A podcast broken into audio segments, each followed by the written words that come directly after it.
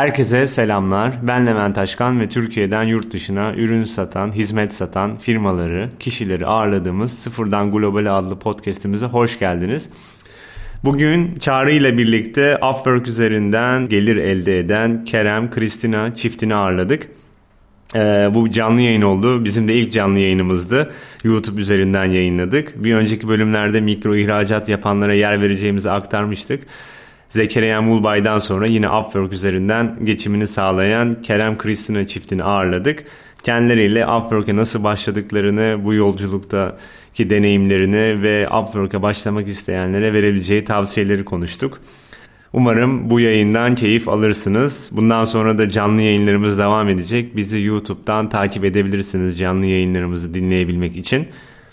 Şimdi Kristina Başalı'nın hikayesini dinleyerek podcast'imize başlıyoruz. Benim adı Kristina, siz biliyorsunuz zaten. Ben 10 yıldan beri freelancer çalışıyorum. Upwork'ta en çok Upwork bir de freelancer.com.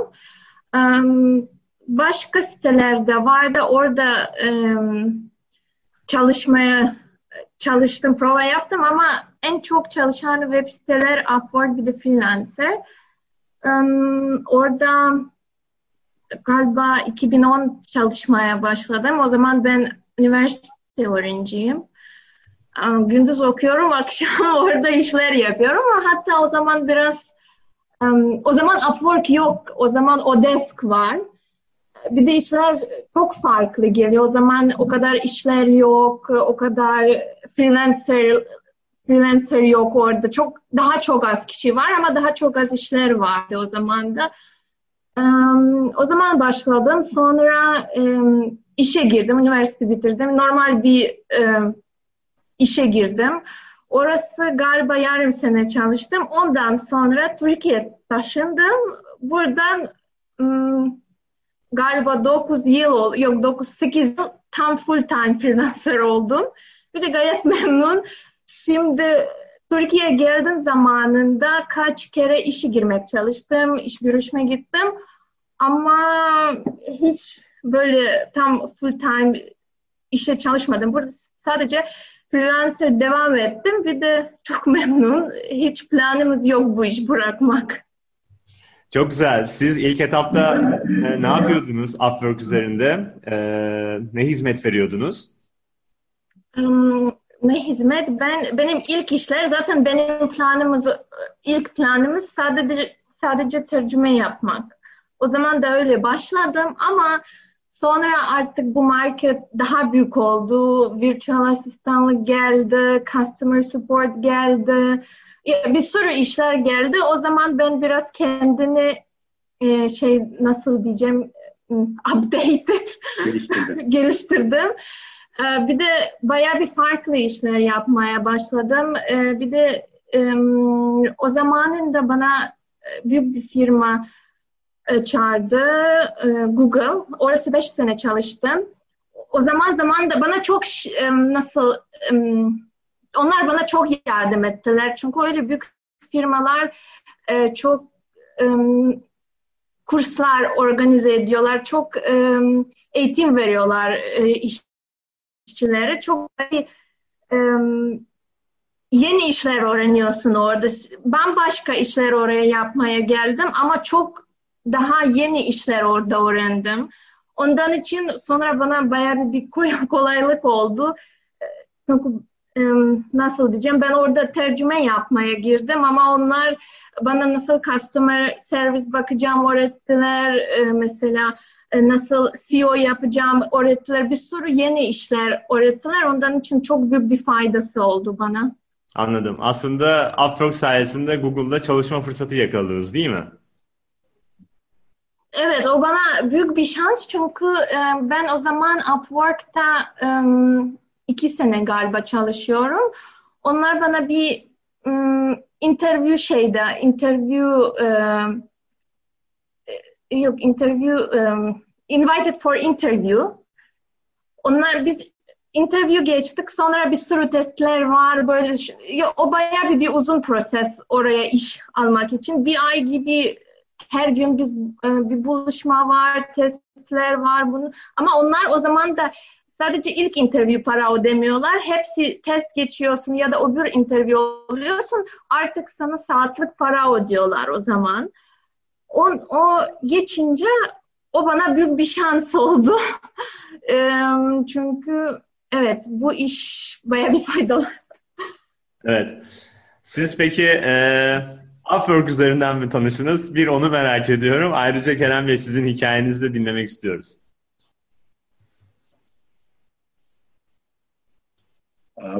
Biraz ses gidiyor. Duymadık sizi. Ee, iki sorum var. Birincisi Upwork üzerinden mi tanıştınız? İkincisi Kerem Bey sizin böyle hikayenizi de duymak isteriz. Yok, bu biz biz önce tanıştık. Da, bayağı bir daha önce. Biz galiba 2008 öyle bir şey. Daha Upwork ortada yok. Upwork hayatımızda yok Evet. Sonra e, işte Kristina Upwork'ta çalışıyordu. Ben de Upwork'tan iş outsource ediyordum. E, ufak bir aracılık yapıyordum aslında o zamanlar. Türkiye'de iş yaptırmak isteyenler veya çok iyi İngilizce makale yazdırmak isteyenler çok rahat e, natif kişilere ulaşamıyordunuz o zamanlar. Yani Amerikalıya bir İngilizce makale yazdıramıyordunuz. Yazdırsanız da inanılmaz paralara geliyorlardı bir makale. Ben de bunun e, orta yolunu bulmuştum. Yani Upwork'ten bakıyorsunuz işte insanların profili var. Zaten adam Amerikalı veya İngiliz. Neredeyse artık. Bunlara makale yazdırıyorsunuz. Yazdırdığınız makaleler Türkiye'de de yani mesela işte böyle sağlık sektöründe çalışan firmalara o zamanlar sağlık turizmi çok daha gelişmek üzereydi Türkiye'de. Yani daha bebek adımları falan vardı. Belki yani en azından bugünkü kadar gelişmemişti. Bu firmaların da kendilerini anlatması için çok İngilizcelere gerekiyordu. Yani bir Türk istediği kadar makale yazsın, İngilizce makale ama yurt dışında eğitim almadıysanız veya yurt dışında uzun süre bulunmadıysanız bir natif kadar yani bir yereli, o ülkenin yereli kadar iyi makale yazamıyordunuz. Onun, e, firmaların da böyle bir beklentileri vardı. Çünkü e, onlar da genelde işte böyle teklif gönderiyorlar veya reklam yaptırıyorlar. Veya kısa çok iyi cümlelere ihtiyaçları oluyordu veya uzun uzun şirketi tanıtan yazılara. Ben bunlara aracılık yapıyordum. Amerika'dakilere makaleye yazdırıyordum. Bazen kendim yazıyordum. Onlara proofread yaptırıyordum. Çünkü karşı taraf size direkt Türkçe gönderiyor. İşte kabasını ben yazıyordum veya normal halini yazabildiğim kadarıyla. Sonra proofread yaptırıyorduk. Öyle outsource yapıyordum. Christian'da da normal çalışıyordu. Onun dışında ben de çalıştım Google'da ama o kadar uzun sürmedi benim maceram. Daha kısa sürdü. Galiba 6 ay kadar falan sürdü. Sonra işten atıldım ben orada. Hmm. Google tarafından. Ama Christian'ın dediği gibi işte çok fazla katkısı oluyor. Mesela bugünlerde çok fazla yok. Biz son 6 ay hariç onun dışında çok fazla iş görüşmesine giriyorduk. Yani sürekli zaten in, davet ediliyorduk işlere. Genelde şirketlerin testleri oluyor ama bu testleri geçerken size para ödemiyorlar. Google sadece size ilk işte davetiye yolluyordu. Bizim böyle böyle bir işimiz var. Aa, işin tanımı da budur. Ee, bu işi almak istiyorsanız işte e, şu testi geçmeniz lazım. Sadece bunun için para ödemiyordu. Bunun dışında işe girene kadar video e, konferanslar hariç 6 tane testten geçmiştik biz galiba. Ya 5 ya 6. Yani böyle 2 haftada bir yeni test gönderiyorlar. Onu yapın, bunu yapın. Ve bunlar için sürekli para ödüyorlar. Bu mesela süper bir şey değil. Birçok firma bunu yapmıyor ama büyük firmalar bunu yapabiliyor. Hı hı. Onun dışında başka Suudi Arabistan'da bu freelancer dedi değil mi o müşteri? O, evet o freelancer. Mesela Suudi Arabistan'da bizdeki bakanlığa denk gelen bir mevkinin danışmanı bir birisiyle çalışıyoruz. Çok ilginç işler gelebiliyor mesela. Bir ara şey vardı sabah saat 6'da beni arayacak birisine ihtiyacım var diye Upwork'te iş görebiliyorsunuz. Yani böyle sadece yazılım, tasarım, reklam haricinde çok farklı ilginç işler oluyor. Yani mesela İngiltere'deki bir ev hanımı benim e, size faturalarını WhatsApp'tan gönderiyor. Siz bunu kendisinin size sağladığı bir arayüze giriyorsunuz. Muhasebe programı gibi bir şey. Bunu da yapabiliyorsunuz. Yani aslında genelde şöyle bir kanı var. 3 veya 4 branş dışında çok fazla iş yok diye düşünüyor insanda Upwork'te. İnanılmayacak kadar aslında çok çeşitliliği olan bir site. Ee, yani genelde Upwork'te çalışmak veya freelancer olarak çalışmak isteyenler bu dört sektörün dışında kalan kişiler de kendilerine çok rahat iş bulabiliyorlar. Ve çoğunlukla iş çok zevkli geçiyor. Yani karşı taraf sizden ne beklediğini ilk başta zaten çok net bir şekilde belirtiyor. Eğer ilk yeni bir firma değilse bu firma, daha önce freelancer insan çalıştırırlarsa bunlar konusunda çok iyi bilgileri sahipler. Yani sizin ne yapmanız gerektiğiniz size çok net bir şekilde ve e, çok kesin bir şekilde söylüyorlar. Siz de bu kurallar içerisinde işinizi yaptığınız zaman iş çok zevkli geçiyor. Eğer yaptığınız, yani gerçek hayatta bildiğiniz, tecrübeniz olduğunuz bir iş yapıyorsanız iş çok zevkli. Bilmediğiniz bir iş yapıyorsanız bazen bizim de başımıza geliyor. Atıyorum bir tane müşteri var. WordPress siteleri vardı. Dedi ki bana 100 tane klon site lazım. İşte fotoğraflar bunlar, article'lar bunlar. Bunlardan klon yaratır mısınız? Daha önce yapmadığım bir işti. Ama yapılması çok kolay bir iş yani. WordPress kullanmış herhangi birisi yapabilecek bir iş. Ya yaparız dedik. Bir de eski müşterimiz Fransız kendisi. Yıllardan beri çalışıyoruz. Yapar mısınız? Yaparız dedi. Demez olaydım. O hiç kolay bir iş değilmiş yani. Her makaleye 10 tane görsel ekleyeceksiniz. İşte size gönderilen metindekileri oraya ekleyeceksiniz. Bunu post edeceksiniz. Çok basit bir iş gibi görülüyor. Bunu yüz sitede yaptığınız zaman zaman tutuyor ve ama sıkıcı bir iş. Yani normalde yapmadım. Bu, bu tarz rutin sıkıcı işleri yapmadığım için ben sıkıcı demeyeyim de bu tür rutin bir işler yapmadığım için ve bir tecrübemin de olmadığından dolayı bilmediğiniz işleri yaparken sıkılabiliyorsunuz. Ama bunun dışında Upwork'ta çalışmak, freelancer olarak çalışmak çok zevkli bir şey. Ya evde şortta çalışıyorsun abi yaz kış. Hiç umurunda değil dünya yani. Siz, siz nerede yaşıyorsunuz? İstanbul Beylikdüzü. Yılın yarısı da Ukrayna'da yaşıyoruz. Eşim Ukraynalı. Hı. Ama bu Covid yüzünden Türkiye'de kaldık bu sene. Hiç bir yere gitmedik. Yoksa normal içinde Ukrayna'da olurduk. Yazları orada geçiriyoruz. Daha rahat oluyor. Anladım. Siz ta, siz de tercümanlık, translate işleri mi yapıyorsunuz? Orayı kaçırdım çünkü. Aa, ben ilk başladığımda evet Türkçe tercüme ediyordum. Yani İngilizce metinleri Türkçe'ye çeviriyordum. Bu 2010'larda falan makale ve e, SEO çok meşhur. Yani makale üzerine SEO yapmak çok kolaydı. O zamanlar on-page veya semantik olayları pek gelişmemişti. Yani bu konularda pek durulmuyordu. Yine müşteri tarzım şuydu. Yani iş yaptığım kişiler Türkçe'de Türkiye'ye hizmet veren yabancı firmalar içerik üretici kişileri bulamıyorlar. Türkçe içerik üreticileri. Bunlara makale yazıyordum. Bazen o kadar çok sipariş geliyordu ki R10 veya farklı forumlardan. Arkadaşlar bulup onlara yazdırıp onları da gönderiyordum. Yani çok iyi hatırlıyorum mesela bir hafta içinde 100 tane teslim etmem gereken makale vardı. Ama bu şey gibi değil yalnız. Karşı tarafın gene beklentileri yüksek olduğu için sizden öyle biraz copy paste veya nasıl diyeyim e, kaynağına çok bağlı kalmış makaleler değil. Gerçekten özgün olması gereken makaleler. Çünkü Upwork'ta şöyle bir şey var. Yani 100 tane makaleyi teslim edin. Bunun iki tanesi eğer copy paste testinden geçmiyorsa geçmiş olsun yani. Dört yıldızı verir geçer en iyi ihtimalle veya üç yıldızı alırsınız. Yani yapacağınız iş her zaman en iyi kalitede olması gerekiyor. Bu Upwork'ta çalışırken öğrendiğimiz en iyi bir şey. Yani Dört yıldız kötü yani. Ya bizim hiç yok. Galiba. Yok ya bizim... Bir, bir tane var freelancer da benim yüzümden oldu. Yok yok um, bizim Varmış. yıldız tabii var da çünkü orası galiba 70 geçti. Geçti. 70 70 hatırlamıyorum kaç tane farkı var ama vardı çünkü um, ya şimdi artık tam ben biliyorum e, ne iş başvuracağım ne başvur başvurmayacağım kendime e, daha iyi plan kuruyorum ama mesela yeni başladım bu işler Mesela bir zamanı var hiç iş gelmiyor. Çok üzülüyorum ama bir zaman oluyor bir sürü iş geliyor. Çok yoğun oluyorum. Mesela günde üç tane iş geldi. Zaman yetmiyor. Normalde şeyde çünkü onlar hepsi deadline var. Bu gün bu saat şeyde tercüme bitirmesi gerekiyor. Bir de onlara göndermek. Ben tabii ki çok mutlu bir de çok hijyenli oluyorum o zaman. Çünkü ilk günler zaten. E, kendini zaten anlıyorum o zaman da şey o kadar potansiyel yok yetiştirmem bu zamanda ama yeni bu işler alıyorum. E, hızlı yapmaya çalışıyorum. O zaman da kalite biraz düşüyor. Ama bu hatta artık öğrendim. Bir de böyle bir şey vardı. Mesela sadece benim değil, herkes öyle yapıyor. Benim çünkü ben de freelancer gibi çalışıyorum ama bazen işler oluyor da mesela ben virtual assistant gibi asistan gibi çalışıyorum. O zaman başka bir işler yapmak için ben de şey employer gibi çalışıyorum. Freelancer bulmaya çalışıyorum. Onlar da mesela benim e, budget bu kadar 10 dolar vardı. Ama bu iş normalde 20 dolar tutar. Ucuza bulmaya çalışıyorsun. Onlar bu iş kaptırmak için he, ucuza yapalım ama kalite o zaman düşüyor. Herkes öyle yapıyor. Ne zaman para yetmiyor yeni bu işler alıyorlar ama çabuk yapsın bu para göre şeyde kalite gönderiyorlar. O da çok doğru bir şey değil.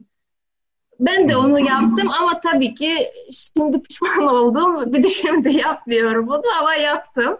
Ondan için galiba 2-3 kötü yorum vardı. Bir de o zaman da öyle bir, bir iki kötü yorum alıyorsun. Gerçekten 50, 50 dolar için çok büyük bir hatta geçiriyorsun. Çünkü sonra başka müşteri çünkü başka müşteri soruyor zaten neden böyle oldu? Mesela bu iş sen yaptı 5 yıldız aldı ama burası 2 yıl, yıldız aldı. Neden? Ne sıkıntı oldu? Bir de bunu anlatmak çok kötü bir şey. Evet. Ee, benim merak ettiğim birkaç konu oldu. Ee, hani hep böyle şey ayrı çalışıyormuşsunuz gibi sanki anlattınız ama mesela birbirinize de iş pasladığınız oluyor mu? Mesela birinizin işi yoğunsa diğeriniz ona destek veriyor gibi oluyor mu? Yoksa hani tamamen iki ayrı profiliniz var, tamamen ayrı işler mi yapıyorsunuz?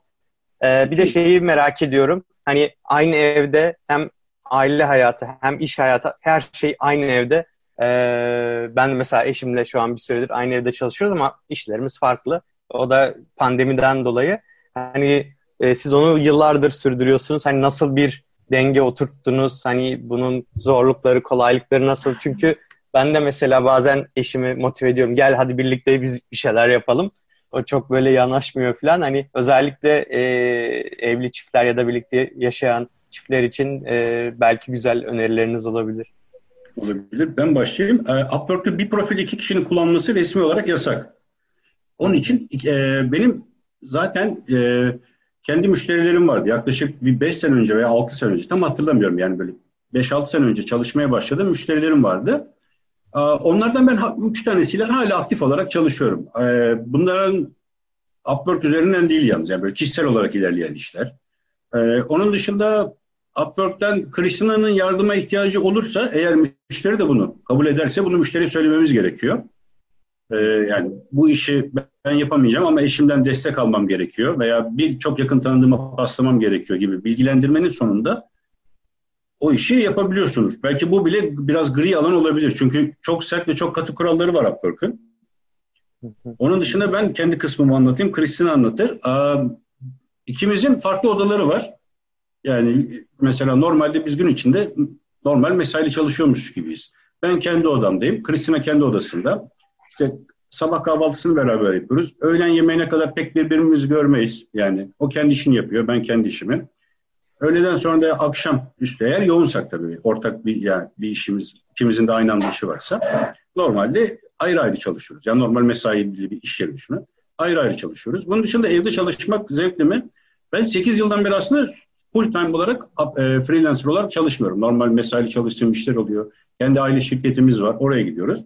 Bunların dışında vakit kaldığında ve e, müşterilerden de iş geldiğinde onları yapıyorum. Kristina asıl full time olarak çalışıyor. E, bir de zaten yıllardan beri bu iş yapınca çok fazla müşteri elde ediyorsunuz. Yani a, herhalde şu anda çok emin değilim ama 10 tane yakın falan toplamda Kristina'nın da benim Upwork haricinde yani Upwork'ta tanıştığımız kontratlarımızın başarıyla bitti ama daha sonra ticaret yapmaya devam ettiğimiz müşterimiz var. Bunlardan sürekli iş geliyor. Sürekli dedim ayda bir, iki, e, 20 saate yakın işler geliyor. Aynı evde çalışmak çok zevkli. Biz yıllardan beri böyleyiz. Tipik aile işleri. Yani tabii ki siz işinizden dolayı gergin olabiliyorsunuz. Yani Kristina gergin olabiliyor. Ama zevkli yani. Yani eşinize şiddetle tavsiye ederiz. Eğer niyetlenmek istiyorsa. Dolar kazanmak çok zevkli bir şey. Yani işin açıkçası işin en sonunda gün bittiğinde hesabınızda parayı gördüğünüz zaman veya Upwork'ta kazancınız, iş akdiniz gördüğünüz zaman zevkli bir şey. Yani gün sonunda 70 dolar para kazanmak mesela Türkiye'de çok mümkün olmasa bile oturduğun yerden bunu kazanmak çok zevkli. Aynen çok teşekkürler. Bu eşime ben dinletirim, izletirim burayı. Bu. Evet, nasıl, nasıl 24 saat aynı evde sıkılmıyorsunuz birbiriniz? Bu iş mesela insanlar böyle sen diyorsun sen ne iş yapıyorsun freelancer freelancer sana böyle geliyor evde oturuyorsun bir çay bir kahve dolanıyorsun bütün gün ama öyle değil. Bizim normal Kerem'in bir de benim ayrı çalışma odası var. Sakin masa, sakin sessiz bir oda var. Ben benim işler normalde onda başlıyor sabahta ben kahvaltı ediyoruz orada giriyorum iki kadar da çıkmıyorum. Hatta bazen bir çay bir kahve oluyor ama böyle evde dolanmak, konuşmak öyle bir şey yok. Normal dükkana gibi gidiyorsun. Bilgisayar açılıyorsun çalışıyorsun. Zaten hatta e, ne zaman sizin full time iş oluyor bir sürü e, employers oluyor. Onlar o zaman zaten öyle istiyorlar. Sen bu saatte işe başlıyorsun, bu zaman ara e, ara alıyorsun, bu zaman şey senin lunch time, bu zaman bitiriyorsun. Böyle sevmiyorlar zaten böyle ne zaman istiyorsun giriyorsun, ne zaman istiyorsun mola veriyorsun. Kimse ama e, ne zaman full time'da olmuyor. Ben e, benim günüm planlı oluyor. Ben onda iş başlayacağım, hızlı bitireceğim. O zaman bakıyorum başka bir planımız olacak olmayacak ama öyle bir şey yok. Ha, ben sabahta kalktım, biraz evde dolanacağım, sonra iki, iki gibi iş başlayacağım. İki gibi iş başlayacağım, o zaman 12'ye kadar çalışmak gerekiyor. Ondan için ben daha çok planlı çalışıyorum. Çünkü artık zaten ben öyle de çalıştım böyle başlıyorum, iki evde dolanıyorum, bu işler çıkıyor bunu ama olmuyor bu iş. Ben artık seneler bu iş yapınca bir plan böyle planlıyorum her gün öyle diyeceğim.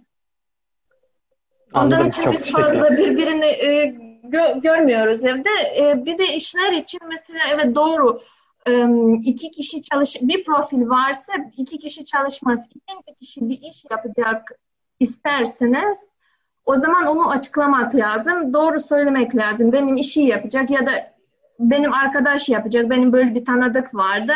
Mesela profil linki atıyorsun ya da diyeceksin kontakt veriyorsun. Ondan o zaman da onlar kendi kendine anlaşıyorlar ama öyle bir aynı profilde iki kişi olmuyor.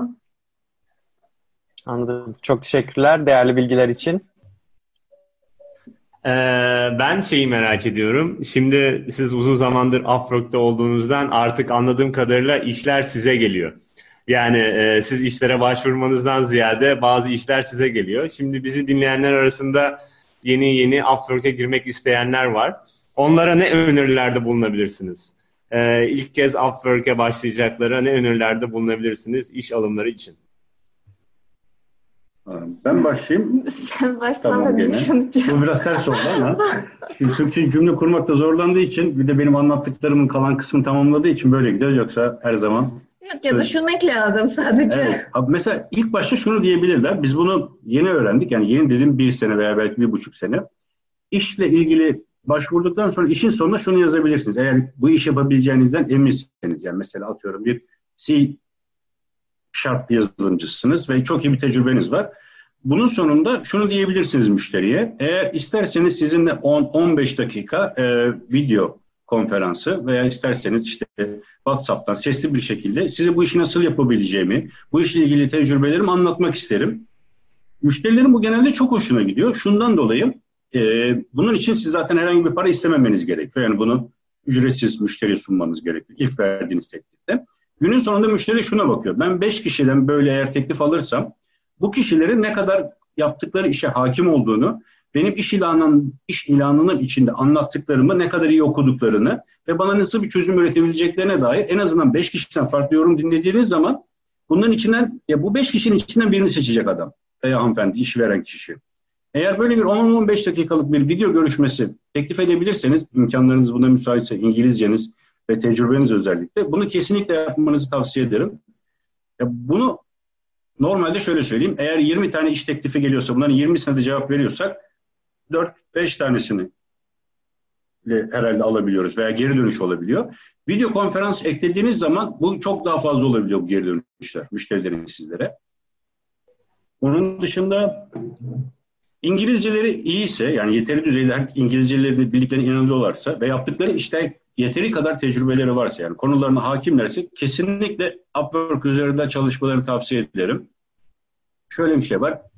Yazılım konusunda çok hakim değilim ama Türkiye'de TL bazında saatlik olarak yaptığınız işi bir Amerikalı dolar olarak satabiliyorsunuz. Ve Türkiye'de genelde şöyle bir kanı var yani şöyle demeyeyim de benim denk geldiğim bazı birkaç tecrübelerden şöyle. Sizinle bir iş yaptık size 1000 TL'ye yapar mısınız dedim. Kabul ettiniz. İkinci iş size gelirken 800 liraya versem bunu yapar. Levent diye düşünüyorsun. Amerika'da bu abi tam tersi veya Avrupa'da bu tam tersi. Size soruyor ki bu işi yapar mısın Levent? Yaparım. Kaça yaparım? 1000 dolara yaparım diyorsun veya 1200 dolara yaparım diyorsun. Tamam diyorlar. Yani pazarlık elbette oluyor. Çok cüzi bir, çok cüzri değil ama ufak tefek pazarlıklar oluyor. Yani 1000 dolar kişi 200 dolar kimse yapmıyor ama 700 oluyor, 800 oluyor. Veya çoğu zaman olmuyor bile. Çünkü karşı tarafta şöyle bir şey var. Bu e, ikinci veya üçüncü defa çalıştığınız müşterilerde. karşı taraf size bu işi verdiğinde geri dönüşünde yani sizin bu işi tamamladığınızda işin gerçekten bittiğini ve çalışacağından emin.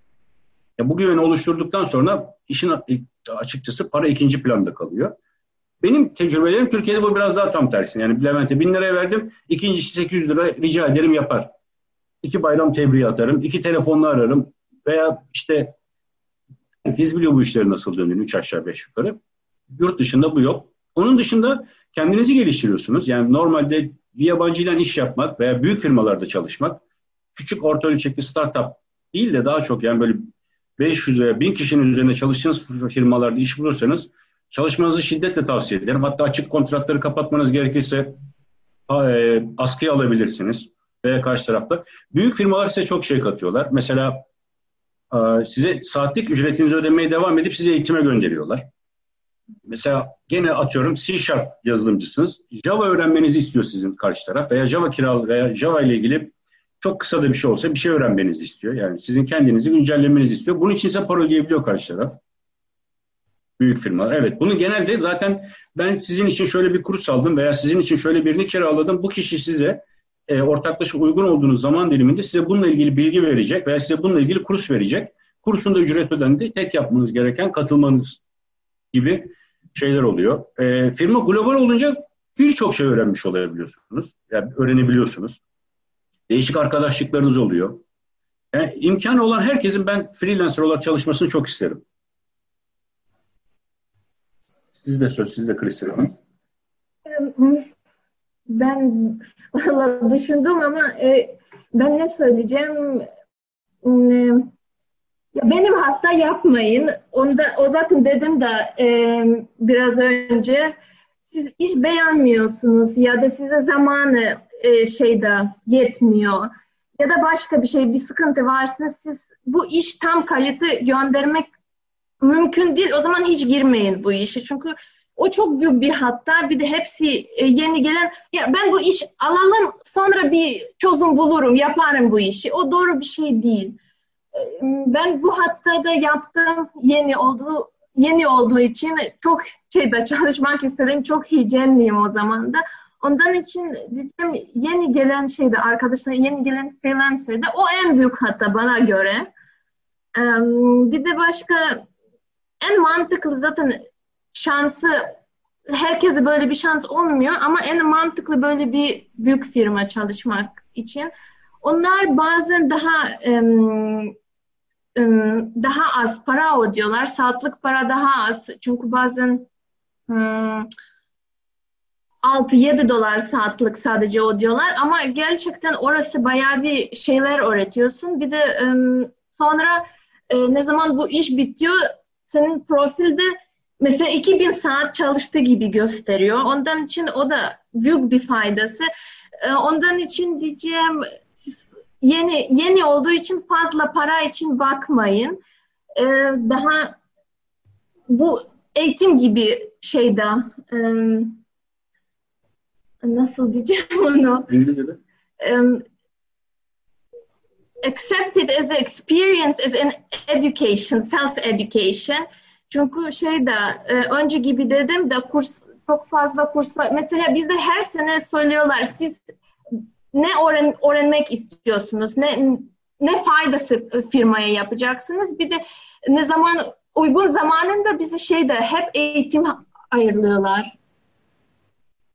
Bir de benim aklıma şu geldi. Mesela bazen ben de görüyorum evet, e, Twitter'dan veya başka yerden yazanlar oluyor. Profilim kabul edilmedi. E, bununla ilgili aslında profilinizi Upwork için hazırlarken normal iş başvurusuna hazırladığınız CV'den çok daha özen göstererek hazırlamanız gerekiyor. Yani siz bir yere CV gönderdiğiniz zaman insan oradaki insan kaynakları belki 100 kişiden CV'yi kabul ediyor. Upwork'e yüz binlercesi gidiyor. Ve bu adamlar da e, işlerindeki en iyi seçmekte görevli. Orada çalışan arkadaşlar var. Onlar da işini yapıyorlar işin açıkçası. Mesela gene afaki bir örnek vereyim. Mesela translation, tercüme yapmak istiyorsunuz ama sizi kabul etmiyor. Burada şunu düşünebilirsiniz. Yani eğer Upwork'te çok fazla tercüman varsa ve sizi kabul etmiyorsa belki de artık şunu yapmanız gerekebilir. Kendinizi farklı yönlerde geliştirmeniz gerekebilir.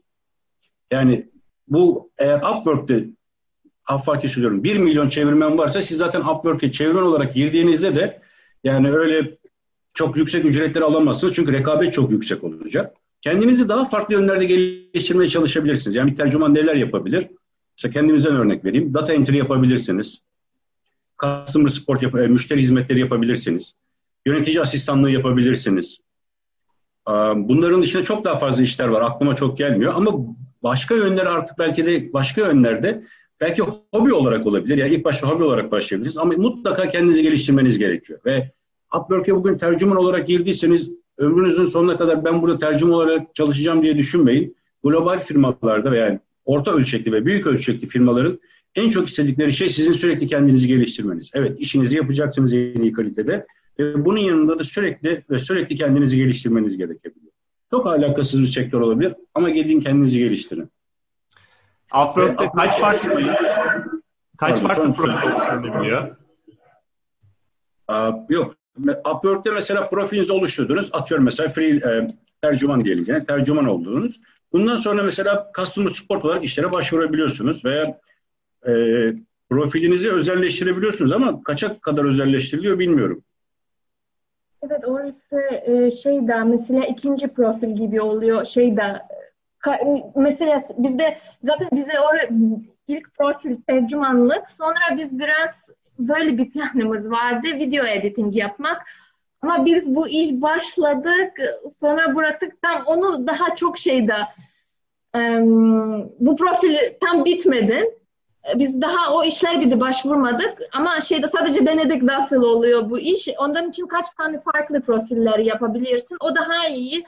Çünkü ne zaman müşteri mesela sana bulmaya çalışıyor o zaman mesela video editing lazım.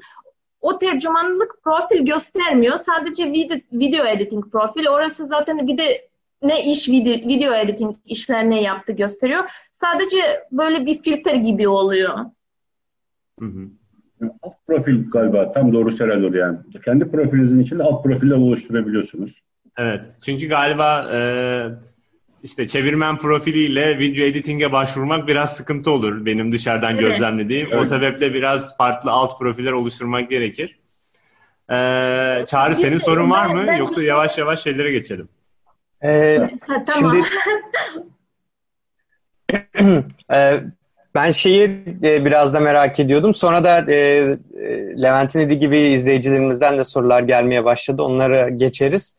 E, ben bir de şeyi merak ediyorum. Hani başladığınız günden bugüne hani nasıl değişti yaptığınız işler? Bir de Etsy macerası hani nasıl başladı şu an? Neler yapıyorsunuz? Orada hani orada da ilerleme hedefiniz var sanırım. E, oradaki yani deneyiminiz nasıl? Hani yeni başlayan biri olarak da belki başlamak isteyenlere yönelik tavsiyeleriniz olabilir. Tamam. O işler de değiştirdi Upwork freelancer olarak ya da komple işler? Yok, kendini nasıl geliştirdi? Yani kendini yani sizin nasıl... yaptığınız işler nasıl değişti? Hani hep aynı işi yapmayabilirsiniz e, dediniz ya hani e, mesela diyelim ki bundan 5-6 yıl önce e, yaptığınız işi mi yapıyorsunuz hala yoksa farklı alanlara ne kadar kaydınız? Yok tabii ki ben zaten o zaman da dedim şey tercüme yapmaya başladım ama sonra baya bir farklı işlere girdim. Ee, virtual asistanlık yaptım kaç kişiler baya farklı farklı sektörler.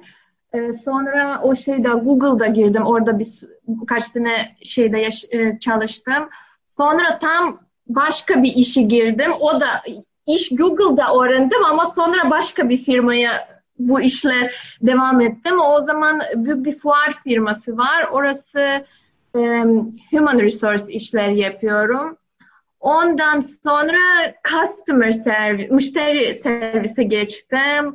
Ya bir sürü bir sürü işler değişti. Zaten e, ya bir, bir böyle şeyde sen bakıyorsun çok farklı bir işler. Nerede tercümanlık, nerede customer service ama sen bu iş böyle zincir gibi yapıyorsun birbirine bağlı oluyor.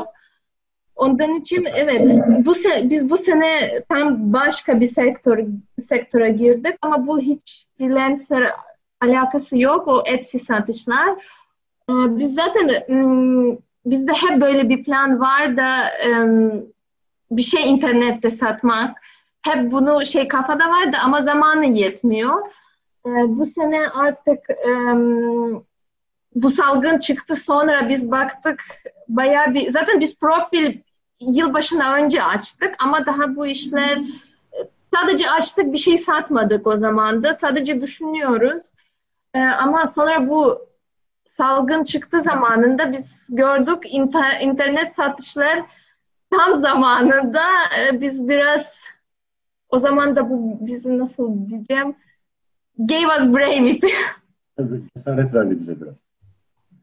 Ee, mesela benim gelişim olarak genelde Türkleri iş yaparken mesela e, aldığınız işi aslında yap, Türkleri yaparken de bu dünyanın herhangi birisindeki bir işi yaparken aldığınız işi yapabileceğiniz en iyi standartlarda en iyi kalitede sunmanız gerekiyor. Yani en azından işverenin beklentisi bu. Ama bazen Türkiye'de şöyle olabiliyor. Abi bu sefer böyle idare ediver. Ya bu böyle olsun bir sonraki daha iyi olacak.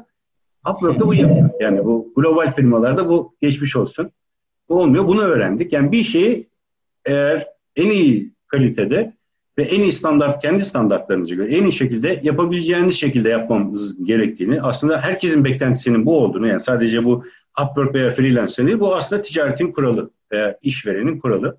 Ama Upwork'ta buna çok daha dikkat ediyorsunuz. Ee, etmeniz gerektiğini öğrendim. Onun dışında yabancılarla çalışırken çalışmanın zevkli olduğunu fark ettim. Yani normalde evet yaptığınız iş hobi değil. Normalde yap, e, kendi tecrübelerimden geneldim. Yani böyle Türkiye'nin geneli değil ama iş yerini yaparken kasıntılı alarak veya sıkılarak iş yapabilirsiniz. Veya üzerinizde bir müdürünüzün sürekli bir baskısını veya bir mobbing muhtemelen hepimizin başına gelmiştir. Bu pek olmuyor yani yabancılardan çalışırken. Verdiğiniz tarihte vermeniz, teslim etmeniz gerekiyor.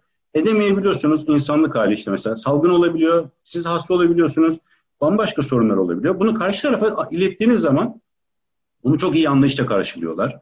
Ee, çalışırken sizden e, yani mutlu olarak çalışıyorsunuz. Yani çoğunlukla ben böyle olurum. Çünkü karşı tarafınızdaki e, evet size bir para ödüyor. E, işi yapmanızı bekliyor en doğal hakkı olarak. Ama bunun dışında karşı tarafında şöyle bir beklentisi var. Siz iş yaparken mutlu olmanızı istiyor. Yani böyle bir sömürge düzeni çok fazla yok. Evet 3 dolara iş alıp atıyorum bin sayfa, bin kelime çevirmek gibi bir iş aldıysanız bu sefer burada karşı tarafı suçlamamanız gerekiyor. Yani adam böyle bir iş açmış. Benim bütçem bu diyor. Siz de bu iş alıp sıkılarak yapacaksanız almayın, yapmayın. Çünkü sıkılacaksınız ve yapacağınız işte muhtemelen çok kaliteli olmayacak. Belki ilk işlerde yani ilk başvurduğunuz işlerde bu tolere edilebiliyor. Ya biz de bunu çok yaptık. Hala bazen tolere edebiliyoruz. Ama e, sizi mutlu edecek fiyatlardaki işleri almanızı tavsiye ederim. Ve yani bunun dışında gelişim olarak ne yaptı?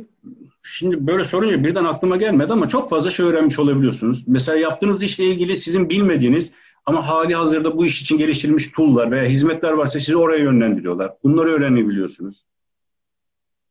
Etsy maceramızda Cristiano'nun dediği gibi yani galiba 3 aydan beri ciddi ürün satabiliyor. Yani ciddi dediğim çok büyük bir zararsız satıyoruz.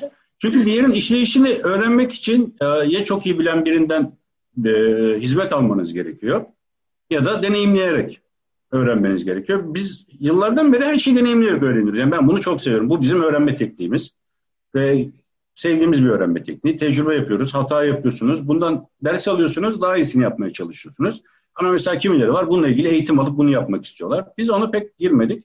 Etsiz zevkli. Yani ürün alıyorsunuz. Bunu ürüne bir şeyler katmanız gerekiyor. Dropshipping veya uh, resell. Tam dropshipping ve resell. Bunların tam Türkçesini bilmiyorum. Bunu yapmanız çoğunlukla yasak. Çok e, katı kuralları var. Biz de bunları yapmıyoruz. Ürünü geliştirmeniz var. Etsy ile ilgili bir de bir şey var. Bir hanımefendi var. Ceren Güneş diye. O bize çok yardımcı oldu. İnanılmaz pozitif bir hanımefendi. Ben mesela şahsen aynı soruya üç defadan fazla cevap verdiğim zaman böyle şuradan şöyle teller akmaya başlıyor. Yani ben kendi gözümle gördüm. Aynı soruya 88 kere cevap vermişliği falan var. Yani dünyada böyle insanlar da var. Cevap veriyorlar. Bize çok yardım oldu kendisi. Buradan çok da teşekkür ederiz. Değil mi? Kendisini bu arada konuk aldık. Ee, önümüzdeki günlerde podcastini yayınlayacağız aynen. Aa, harika. Biz de geçenlerde görüşmüştük bir iş için. İşte onun grubu var, Facebook grubu. Aa, yani şey biraz şillenmiş gibi, şillemiş gibi oluyor ama yani bu iş yapmak isteyenlerin kendisini takip etmesini tavsiye ederim. Çünkü bizim minnacık bir tecrübemiz var. Yani böyle 3 aylık bir tecrübemiz. Bazen soruyorlar bize, Twitter'dan da soruyorlar. İşte bu konuda şöyle mi yapayım, böyle mi yapayım? Yani 3 aylık bir birikimle birine akıl vermek çok mantıklı bir şey değil işin açıkçası. Yani bizim öyle bir sıfatımız yok. Ben bir, bir, bir şey de ıı, yeni kendi de hatta söyleyeceğim de e, orası ilk önce çok iyi bir de çok detaylı hepsi kurallar okumak gerekiyor. O benim bir büyük hatta. Ben böyle bir direkt başladım. O ondan için çok büyük bir hata gördüm. Çok büyük bir hata bir de çok büyük bir zarar vardı ondan için. On, kimse etli eti daha başlamadan böyle hesap açmadan bir zaman ayrılayın bir gün böyle diyeceğim detaylı detaylı. Her şey çünkü orası gerçekten her şey çok detaylı çok güzel anlatıyorlar. Ama o hepsi okumak lazım. Çünkü gerçekten her şey doğru. Bir de onların servis böyle çalışmıyor. Bir ay sonra onlar sizin hata görüyorlar. Sen bir şey yanlış yapıyorsun iki gün sonra artık geliyor ceza. Ondan için en önemli burası kurallar okumak kural okuma, okumak. Bir de o kural sonra takip etmek. Evet ve uygulamak. Okumanın dışında da uygulamanız kesinlikle gerekiyor. Evet. Ee, belki o zaman şeyi önerebiliriz. Ee, Ceren Hanım'ın e, Facebook grubunu, onun ismini e, belki burada söyleyebiliriz. Etsy Türkiye. Etsy Türkiye. Evet, Etsy Türkiye mikro ihracat. Tamam ben hatta linkini de hemen paylaşıyorum şu an şeyden canlı yayından. Merak edenler buradan bakabilirler. Evet paylaştım şu an. Evet. Evet. Yavaş yavaş evet. sorulara geçelim evet. o zaman. Tamam. Tamam ben hemen şuradan bir bakayım. Birkaç tanesini e, ben cevapladım. Hani direkt sizle ilgili değil gibiydi. Böyle genel sorular vardı. Şimdi Upwork ile ilgili iki tane özellikle soru var. İlki ikisi de risklerle ilgili. İlki e, Eyüp Altındal'dan gelmiş. Hiç işi bitirdikleri halde ödeme alamama gibi bir durum olmuş mu? İkincisi de Nuri Civek'ten gelmiş. Müşterili, müşterinizle iltifata, e, itilafa hiç düştünüz mü? Pardon. Upwork'te itilaflı durumlar nasıl çözülüyor? Yani işin aslında ödeme ve e, müşteriyle anlaşamama durumları buna hmm. yönelik riskler sorulmuş. Ben nasıl anlatacağım? Upwork'ta ödeme sıkıntı bana valla şansında hiç olmadı. Hepsi müşteri çok düzgün çıktı. Hiç ödeme sıkıntı ben Upwork'ta yaşamadım. Ama freelancer'da bilmiyorum istiyorlar da o bilgi freelancer'da gerçekten çok büyük bir sıkıntı yaşadım. Yeni de benim böyle bir demek ki her aynı hatta hep yapıyorum. Aynı Etsy'de gibi freelancer'da girdim. Kurallar okumadım. Direkt işe başvurmak başladım. Ee, ilk günü iki tane işler geldi ben çok mutlu oldum. Bir de bir tane iş böyle bin, bin dolarlık şey bir şey gibi çok pahalı bir işler. Ama ben o, o zaman ilk günü freelancer'da ilk ya da ikinci günü yeni orası baş, başladım. Ben tabii ki biz şeyde müşteride konuştuk, her şeyi hallettik ama ben müşteri profilin hiç bakmadım. Payment method, e, review history hiçbir şey bakmadım o zaman. E, direkt e, direkt bu iş aldım. 2-3 saat geçmedi ikinci iş geldi. O daha küçük. Tam hatırlamıyorum kaç para olabilir. 100 dolarlık 50 dolarlık ama büyük ya büyük para o zamana göre bana çok büyük para. Çünkü toplam 1000 lira geçti bu 1000 1000 dolar. 1000 lira değil 1000 dolar geçti o iki işle. Aldım işe başladım. iş bitirdim. Kaç gün sonra iş gön o çevirmek o zaman. Çevirmen şeyde yaptım çevirdim her şey tamamladım. Gönderdim müşteri para bekliyorum. Para bekliyorum bekliyorum. Para gelmiyor. Hatta sonra gördüm para gelmiyor. Bu sıkıntı değil hadi olsun. Ama benim de freelancer'da borcu var çünkü freelancer iş başvurur ne zaman fixed price job var. Onlar daha para almadan, sen daha para almadın, ödeme almadın. Onlar direkt senin hesabında yüzde on kesiyorlar, komisyonu kesiyorlar. Onlar o komisyonu kestiler. Tabii ki ben bakmadım. Hatta bu benim hatta çünkü hiç hiç bir de umurumda değil. Hiç aklıma gelmedi gelmedi onu bakmak. O zaman benim freelancer'da bayağı bir 200 dolar bir şey gibi borcu oldu. Hatta bedava çalıştım bir de borç var. Ama ben sonra şeyde müşteri hizmeti şey chat var da orası yazdım. Biraz ağladım tabii ki. Diyorum zaten yeni belli bu profilde bir hafta olmadı açıldı. Tabii ki hatta benim suç benim bunu anlıyorum ama bana yardımcısı ya bir yardım olup görüyor musunuz şey olmadı. olmadı şeyde şey o, ödeme olmadı. Gelmedi o ödeme. Ondan için onlar tabii ki o ilk defa oldu o kes, şey en azından bu borç kestiler ama bedava çalıştım. Ondan sonra ben dediğim gibi güzel kural okudum. Profillere bakmak başladım. Zaten profilde belli payment method oluşturdu. O zaman e, ya payment method oluşturdu. Yeni yapılacak bir şey yok fazla. Milestone yaptılar. O zaman sen freelancer'a şeyde e, support'a yazıyorsun. Onlar o zaman yardım ediyorlar. Olabilir sen şansı var o para almak. Ama milestone yapmadın, yapmadılar. O zaman zor bu para alırsın. Ya hatta zor demeyeceğim. Hiç şansı yok öyle diyeceğim. Ama payment method var. O demek ki onların bir niyeti var sana para o demek. Mesela bakıyorsun reviews var. Kaç tane reviews var da bir de onlar şeyde freelancerlar memnun kaldılar. O zaman o da büyük bir büyük bir e, yardımcısı oluyor. Demek ki sana kandırmak için gelmedi burası bu adam.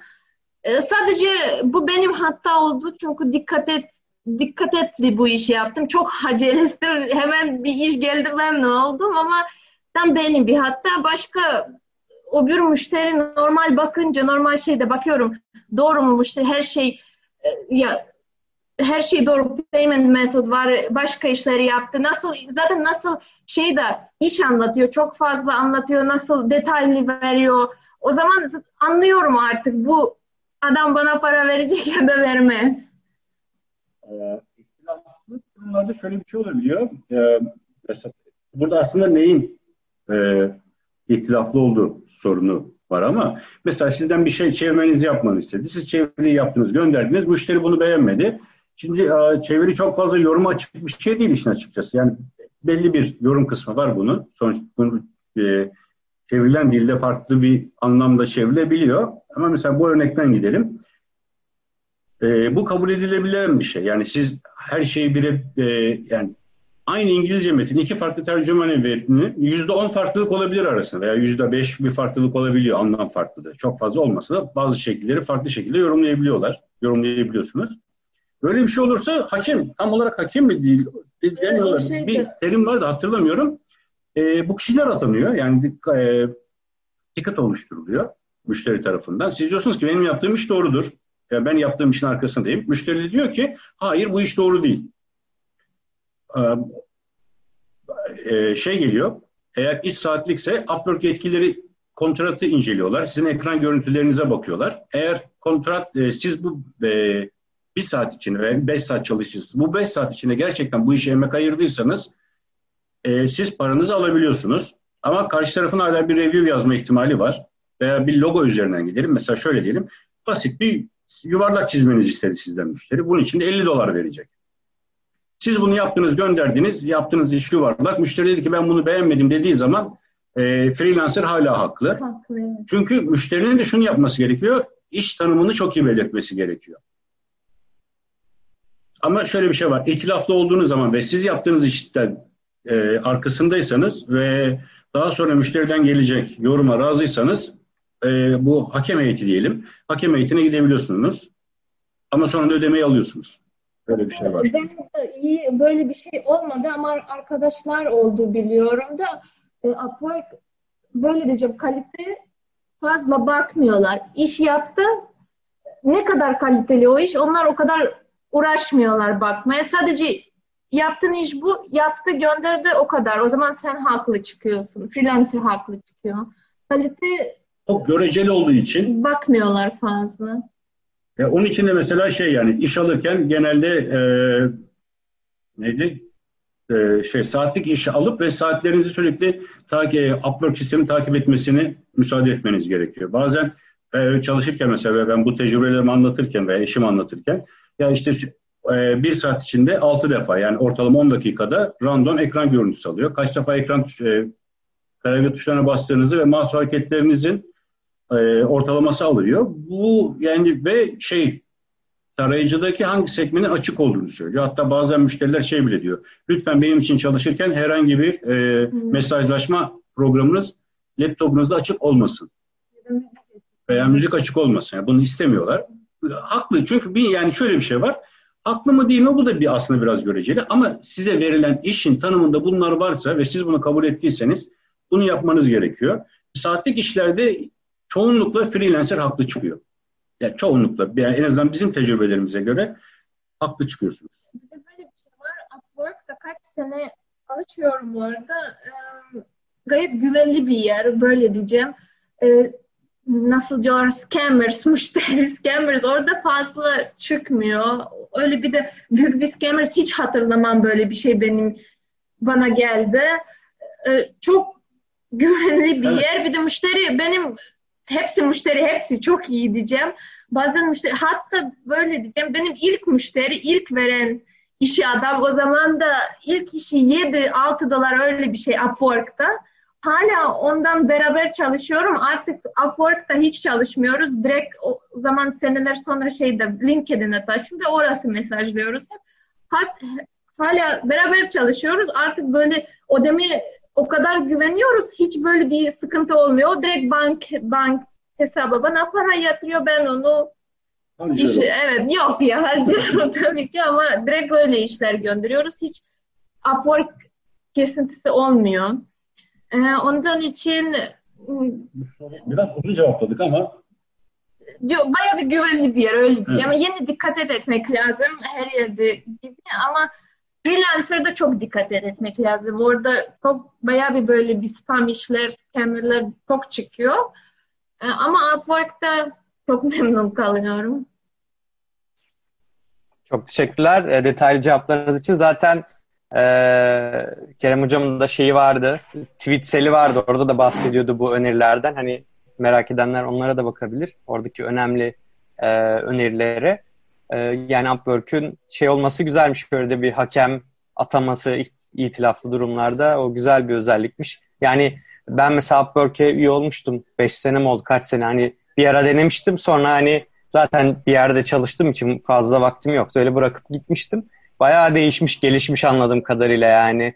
E, belli ki sürekli o marketplace'i, pazar yerini e, güncelliyorlar. Yeni özellikler ekliyorlar ve hani iki tarafında fayda sağlamasını sağlıyorlar ki siz de hani 10 senedir hala bu platformdan faydalanıyorsunuz. Ee, o zaman yavaş yavaş sorular yoksa kapatalım isterseniz bölümü. Hemen bakıyorum. Evet başvuru yok gibi. Tamam. O zaman e, ben bir şey eklemek istiyorum. Tabii. E, e, Upwork'te çalışmak için yani böyle çalışmaya niyetiniz varsa ve özellikle eğer İngilizce biliyorsanız yeteri düzeyde ve yaptığınız işte yeteri kadar tecrübeniz varsa bence a, kesinlikle Upwork'ü denemelerini tavsiye ederim. Eğer profilleri aslında bahsetmiştik ama profilleri onaylanmazsa bunu daha özenli bir profil oluşturup ve kendilerini biraz daha güncelleyip profilini tekrar Upwork'a gönderebiliyorlar. Sanırım e, yani bir profiliniz reddedildiği zaman öyle olması gerekiyor. Reddedildiği zaman e, bu bir ömür boyu reddedilmiş anlamına gelmiyor. Güncelleyip tekrar gönderebiliyorsunuz. Eğer maille bunu halledemiyorsanız Upwork'teki ticket sisteminden yapabiliyorsunuz. Ve ya dolar kazanmak çok zevkli. Bunun iki avantajı var. Birincisi kazandığınız para sabit. Yani ülkenin ekonomik durumu sizi çok etkilemiyor. Ve ülkeye de bir katkınız oluyor işin açıkçası. Yani normalde bir e, nihai kişi olarak yani yaptığınız işin dışında ülkenize bir katkı sunmuş olabiliyorsunuz. Yurt dışından para getiriyorsunuz. Bu da çok güzel bir şey aşı işin açıkçası. Evet belki yani böyle devlet bazında baktığınız zaman çok büyük para değil ama Upwork'tan çalışanların sayısı arttığı zaman ülkenize para sokmuş oluyorsunuz. Yani yaptığınız işin dışında da böyle bir katkınız oluyor ülkenize. Onun dışında ben, bu aslında biz söylüyoruz ama yani şöyle attığım tweetlerin de hepsini ben yapıyorum yapamıyorum bazılarını ama mesela şeyler var. E, çok fazla interview'e katıldık biz görüşmeye. Çok fazla çalıştığımız işlerde e, video konferanslara katıldık. Burada en çok benim hoşuma giden ve genelde böyle terfi almalarında biraz da avantaj sağlayan bir durum var. Enerjik olmaları. Ya bazen böyle bir toplantı da var. O kadar enerjik ki beyefendi veya hanımefendi. Hani dünya yıkılsa adamın umurunda değil. Ama süper enerjik. Kendini çok iyi dinletebiliyorlar. Yaptığınız işe çok, e, çok iyi hakim olmanız gerekiyor. Bunun dışında benim söyleyebileceğim başka Upwork ile ilgili ne var? Aslında bu kadar. Yani herkesin kesinlikle denemesini tavsiye ederim ve yılmamalarını. Belki bir hafta, iki hafta, bir ay iş alamayacaksınız. Bu 10 sene önce de işin açıkçası böyleydi. Çünkü 10 sene önce de şöyle bir sıkıntımız vardı. İşveren azdı ve freelancer sayısı azdı. Bu bir dönem çok iyiydi. Özellikle Türkiye için. İnanılmaz bir iş talebi var. Hiçbir şey yapmıyoruz. Yani şunu canı gönülden söyleyebilirim. Haftada 20 tane inviti, e, davetiye geliyordu bize. Artık bu yok ama bu demek değil ki e, e, bugün Upwork'a girerseniz iş alamayacaksınız. Bir hafta, iki hafta, bir ay, belki iki ay iş alamayacaksınız. Ama bundan vazgeçmeyin. Çünkü bu e, döngüyü yakaladığınız zaman e, çok zevkli bir hal oluyor. Biz sadece Upwork'te e, üzerinde faturalanmış 80 bin dolardan fazla para kazandık. Muhtemelen bunun yarısından fazlası hala çalıştığımız müşterilerden gel- geldi ve gelmeye devam ediyor. Freelancer'da o kadar çok fazla gelirimiz yok ama bir parça var ve bunun dışında da çalıştığımız ve bizi tavsiye eden başka insanlar var. Veya işte bir Fransız firmayla çalışıyoruz. Bir arkadaşım var onun da böyle işini yapabilir misiniz? Yani e, biz bu kadar gelir elde edebildik. Yani toplamını söylemeye gerek yok. Böyle biraz kabaca bir şey orası ama şöyle bir şey var. Gelir elde etmeye başladığınız zaman ve bu döngüyü kurduğunuz zaman bu e, kar topu çığya çok rahat dönüşebiliyor. Ve şunu söyleyeyim, e, bizimkisi çok büyük bir şey değil işin açıkçası, gelir değil. Yani bizim yaptığımız iş e, saati kadar yaklaşık 12 bin saat oldu. Bu sadece Christian'ın profili. Benimkiler 15 bin falan geçmiştir sadece Upwork'ta olanların. Bir yazılımcı buradan yapsaydı bugün herhalde şey şöyle bir başlık atabilirdiniz. Bir Türk Upwork'tan yarım milyon dolar nasıl kazandı? Ya biz az kazanan bir sektördeyiz. E, rakiplerimize göre veya Hintlilere veya Asyalı arkadaşlarımıza göre e, biraz daha fazla talep parayı da edebiliyoruz ve kazanabiliyoruz. Ama Türkiye'deki bir yazılımcı, bir tasarımcı, bir reklam e, uzmanı çok daha fazla bizden fazla para kazanabilirler. Yani bugün başlarlarsa 5 sene sonra bu arkadaşlarla çok eminim ki 200 bin doları Upwork'ta 5 sene nasıl kazandılar diye podcastler yapabilirsiniz. İnşallah aynen biz de o günleri bekliyoruz. Ee, sizlere ulaşmak isteyenler olabilir. Nerede ulaşabilirler? Twitter adresleriniz var. Ee, biz de sizinle Twitter üzerine iletişime geçtik. Evet ya Twitter var. Yani böyle freelance e, bilgilerini paylaştığım bir tek e, şey var. Twitter var. Onun dışında bu tarz bilgileri işte e, birlikte ihracat Slack, Slack grubunda paylaşmaya çalışıyoruz. Yeni yeni başladık ona da. Onun dışında bu kadar. Tamamdır. Biz Twitter adresinizi o zaman e, detaylar bölümünde de paylaşırız. Canlı yayında buradan da hatta ekstradan ben ekleyeyim onu da. Ee, o zaman başka soru yoksa yayını sonlandıralım. Çok teşekkür ediyoruz katılımınız için. Ee, biz de keyif aldık. Ee, biz de e, aktardığımız gibi yayının başında bu tarz mikro ihracat yapanlara Sıfırdan Global adlı podcast kanalımızda yer vermeye devam edeceğiz. Böylelikle e, umarım çok daha fazla sayıda mikro ihracat yapan kişiye ulaşırız ve ülkemize döviz kazandırırız. İnşallah. Çok Bizi ağırladığınız için çok teşekkür ediyoruz. Sizinle tanıştığımıza çok memnun oldum.